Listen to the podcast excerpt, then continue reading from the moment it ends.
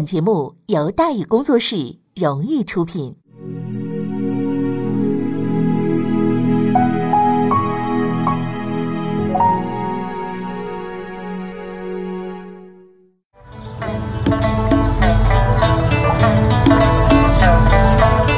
说书唱戏劝人方，三条大道走中央，善恶到头终有报，人间正道是沧桑。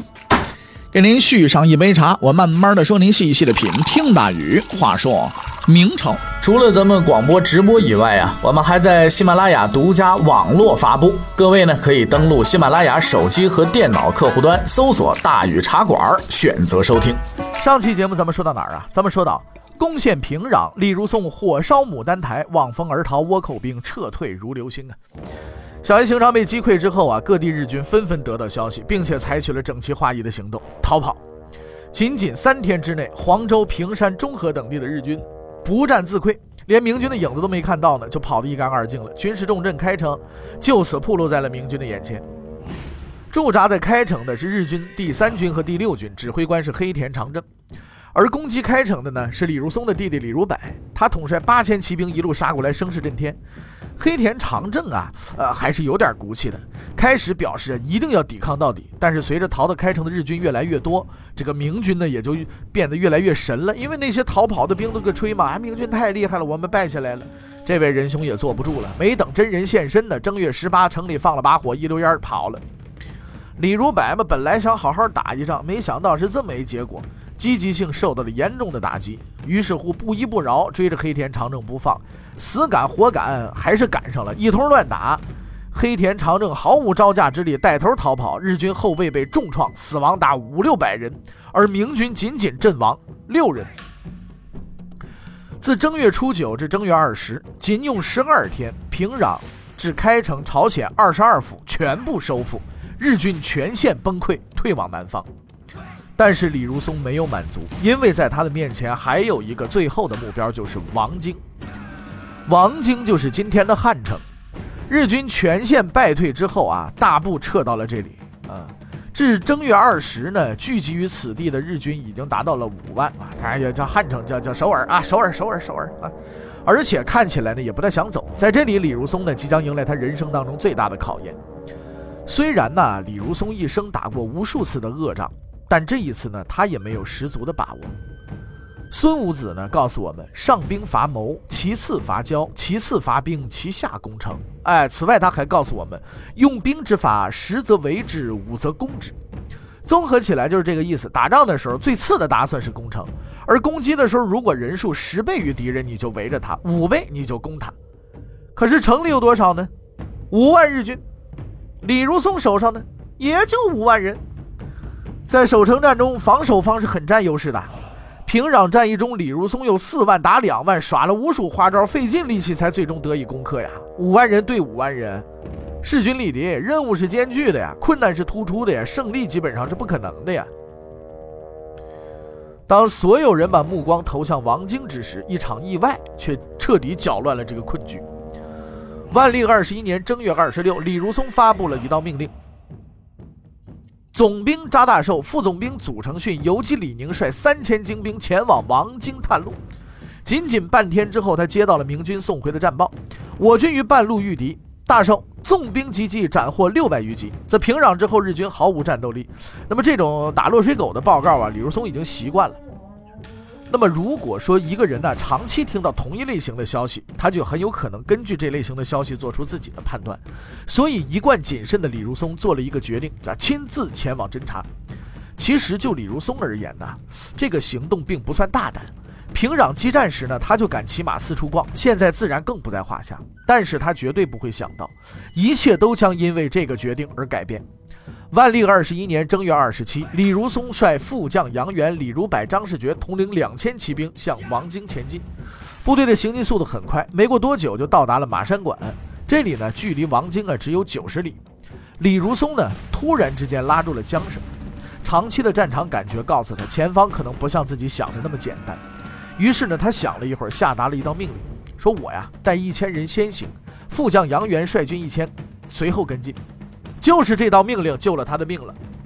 分兵之后，李如松继续出发，很快他就到达了另一个地方啊，这里距王京仅四十里，名字叫碧提馆。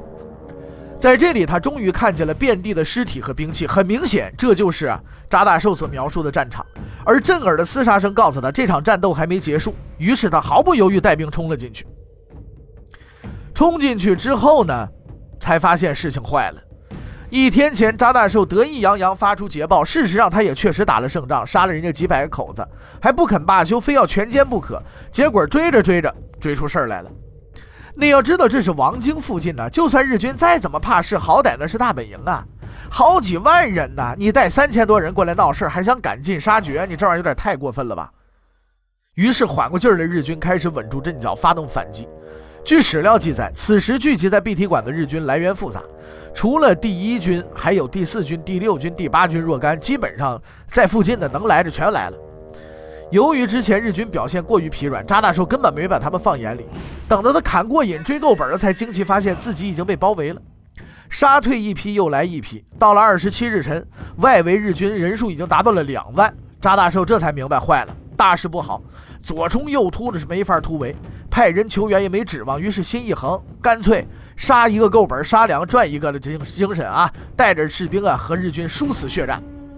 就在这个时候，李如松冲进来了，这是也算他乡遇故知了啊，算人生的这个四大喜之一了。可是扎大寿呢，却没有丝毫的喜悦，因为眼下这种环境在兵法中基本上这玩意儿叫死地。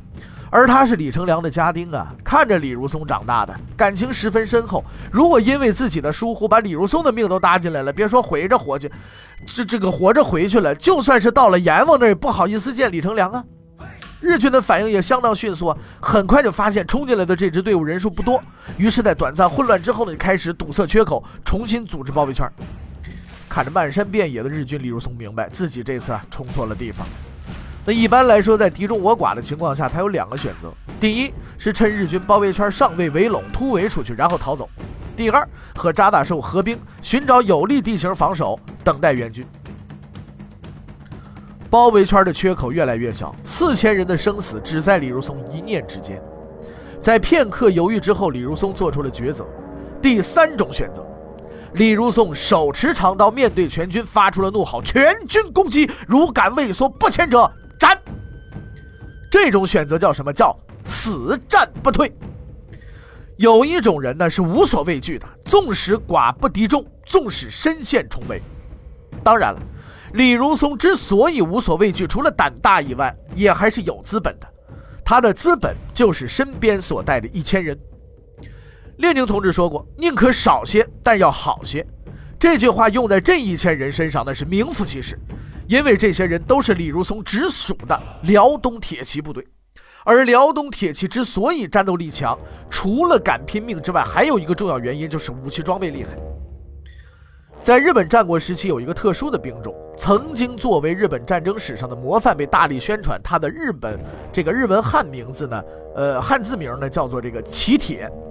所谓骑铁，就是骑马铁炮的简称。具体说来，就是骑兵装备的火枪，在马上发射火器。其主要使者，呃，这个使用者呢，就是日本东北部的诸侯伊达正宗。由于兼具骑兵的突击性和火枪的攻击力，被誉为日本战国时期的最强的兵种。当然了，这支队伍也有着致命的缺陷，由于火枪啊不能连发，要一边骑马一边装弹，这技术含量也太高，所以在打完一枪之后呢，要换兵器才能接着干。如果按照日本人的标准，那么辽东铁骑应该算是骑铁兵种，只是他们的武器啊，并非普通的火枪，他们的武器有个专业的称呼，叫做三眼神冲。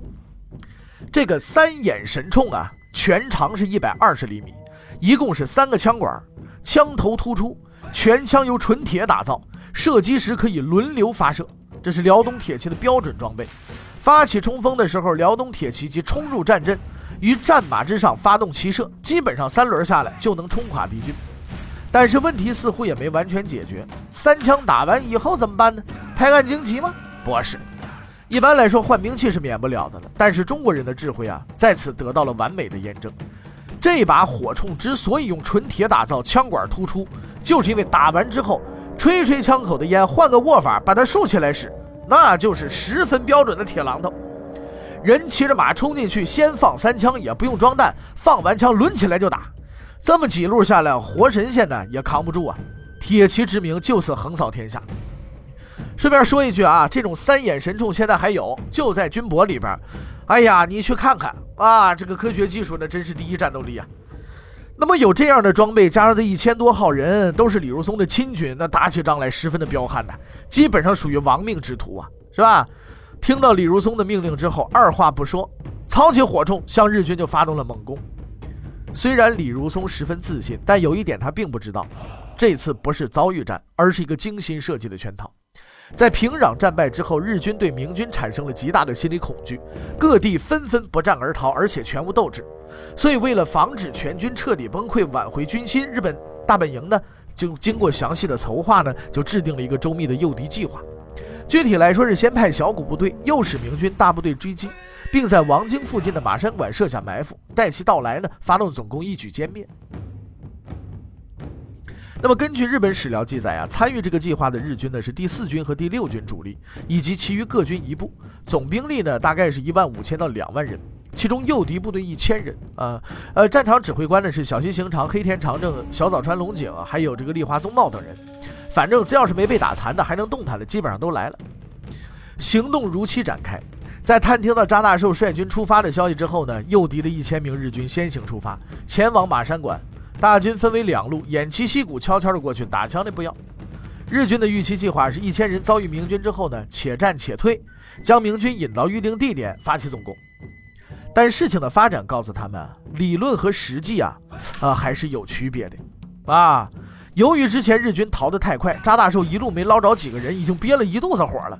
碰到这股子日军之后呢，精神顿时焕发，下手啊就重了点儿哎，穷追猛打。瞬间呢，日军灰飞烟灭，一千多人连水漂都没打，眨眼没了。这回日本指挥官傻了眼了，原本打算且战且退呢，现在成了有战无退了。更为严重的是，扎大寿明显不过瘾呢，跟着追过来了，越过了马山馆。那么此时日军大部队还在碧提馆呢，还没到位呢。无奈之下，日军指挥官决定得了，也别马山馆这馆那馆了，就碧提馆下馆子得了。哎，设伏攻击明军。于是，当扎大寿赶到之时啊，他遇到的是两万余名全副武装、等待已久的日军，已经是退无可退了。横行一条心的日军作战十分勇猛，扎大寿率军冲击多次没能冲垮敌军，反而逐渐陷入包围，战斗进入僵持状态。事已至此，所谓诱敌深入、全歼明军之类的宏伟壮志啊，那算是谈不上了。能把眼皮子底下这三千多人吃掉，已经算是老天保佑了啊！可是计划总赶不上变化快。正打得热闹呢，李如松哧来了。哎呦，这下子日军喜出望外了。原本想打个埋伏，挽回点面子，搂草打兔子，是不是？结果没想到兔子没打着，打这么条大鱼了。更让他们高兴的是，这位明军最高指挥官竟然就带了这么点人。小西行长高兴了，立即下令，方圆四十里日军只要还能动弹的，赶紧过来啊，不得延误。与此同时，他还命令所有日军军官必须亲临前线指挥，包括黑田长政、立花宗茂等人在内。总而言之，就豁出去了。在小西行长的部署之下，日军发动了自入朝以来最为猛烈的进攻，并充分发挥了敢死队的精神。哪里的明军最显眼、最突出，就往哪里冲啊！哎，不巧的是，在战场上最引人注目的，他就是李如松。这位仁兄实在是太强悍了。被日军重重包围，完全不当回事，带着铁骑左冲右突，如入无人之境，这太欺负人了吧？啊！于是日军集中兵力对李如松实行合围。事后呢，李如松在给皇帝的报告当中啊，曾用一个词形容过呀自己的这个环境啊，他用的这个词是什么呢？叫围扎数重。虽然说起来危险万分，但事实上啊，当时他倒是有几分闲庭信步的风度。根据日本史料记载呢，李如松带领骑兵左右来回几进几出，铁骑所到之处，日军无法抵挡，只能保持一段距离跟着他。所谓的包围啊，其实不是包围，就是尾随跟着。然而历史告诉我们，一个人呐，要是太嚣张的，终究可能要翻船啊。正当李如松率兵啊进进出出，如入旁无人之境的时候，一位神秘的日本将领出现了。这位日军将领出场就很不一般。史料上说他是金甲倭将，先不说真金还是镀金啊，穿不穿得动，敢扛这么一副招风的这个行头上战场，这一般都是有两下子的。而之所以说这个是神秘的人，是因为他的身份一直未能确定。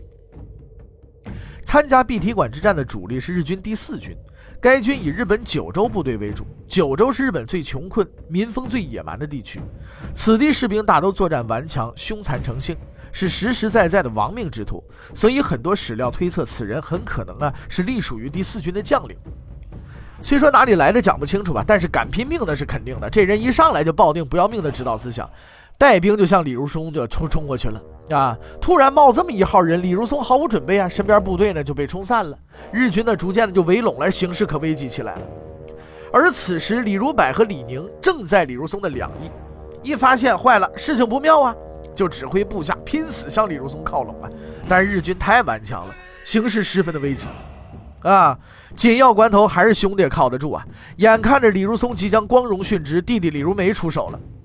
虽说在乱军之中，但李如梅依然轻易的瞄准了这位金甲倭将啊！所以说这个在战场上呢，就不能穿的太时髦了啊！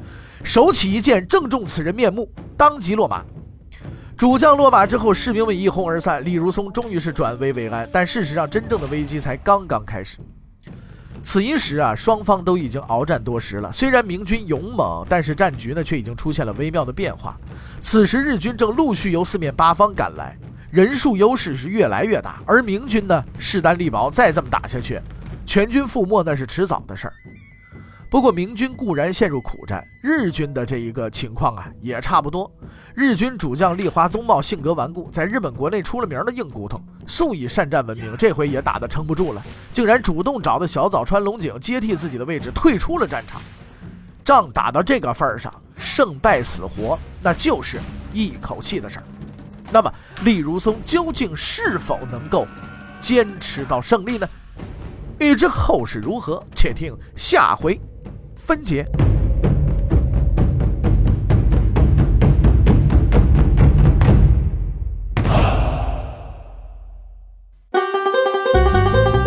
各位，你想跟大禹交流吗？你想跟大禹辩论吗？你想给大禹指出错误吗？来微信吧。微信搜索订阅号“大宇茶馆”，哎，就能实现了。记住啊，宇是宇宙的宇。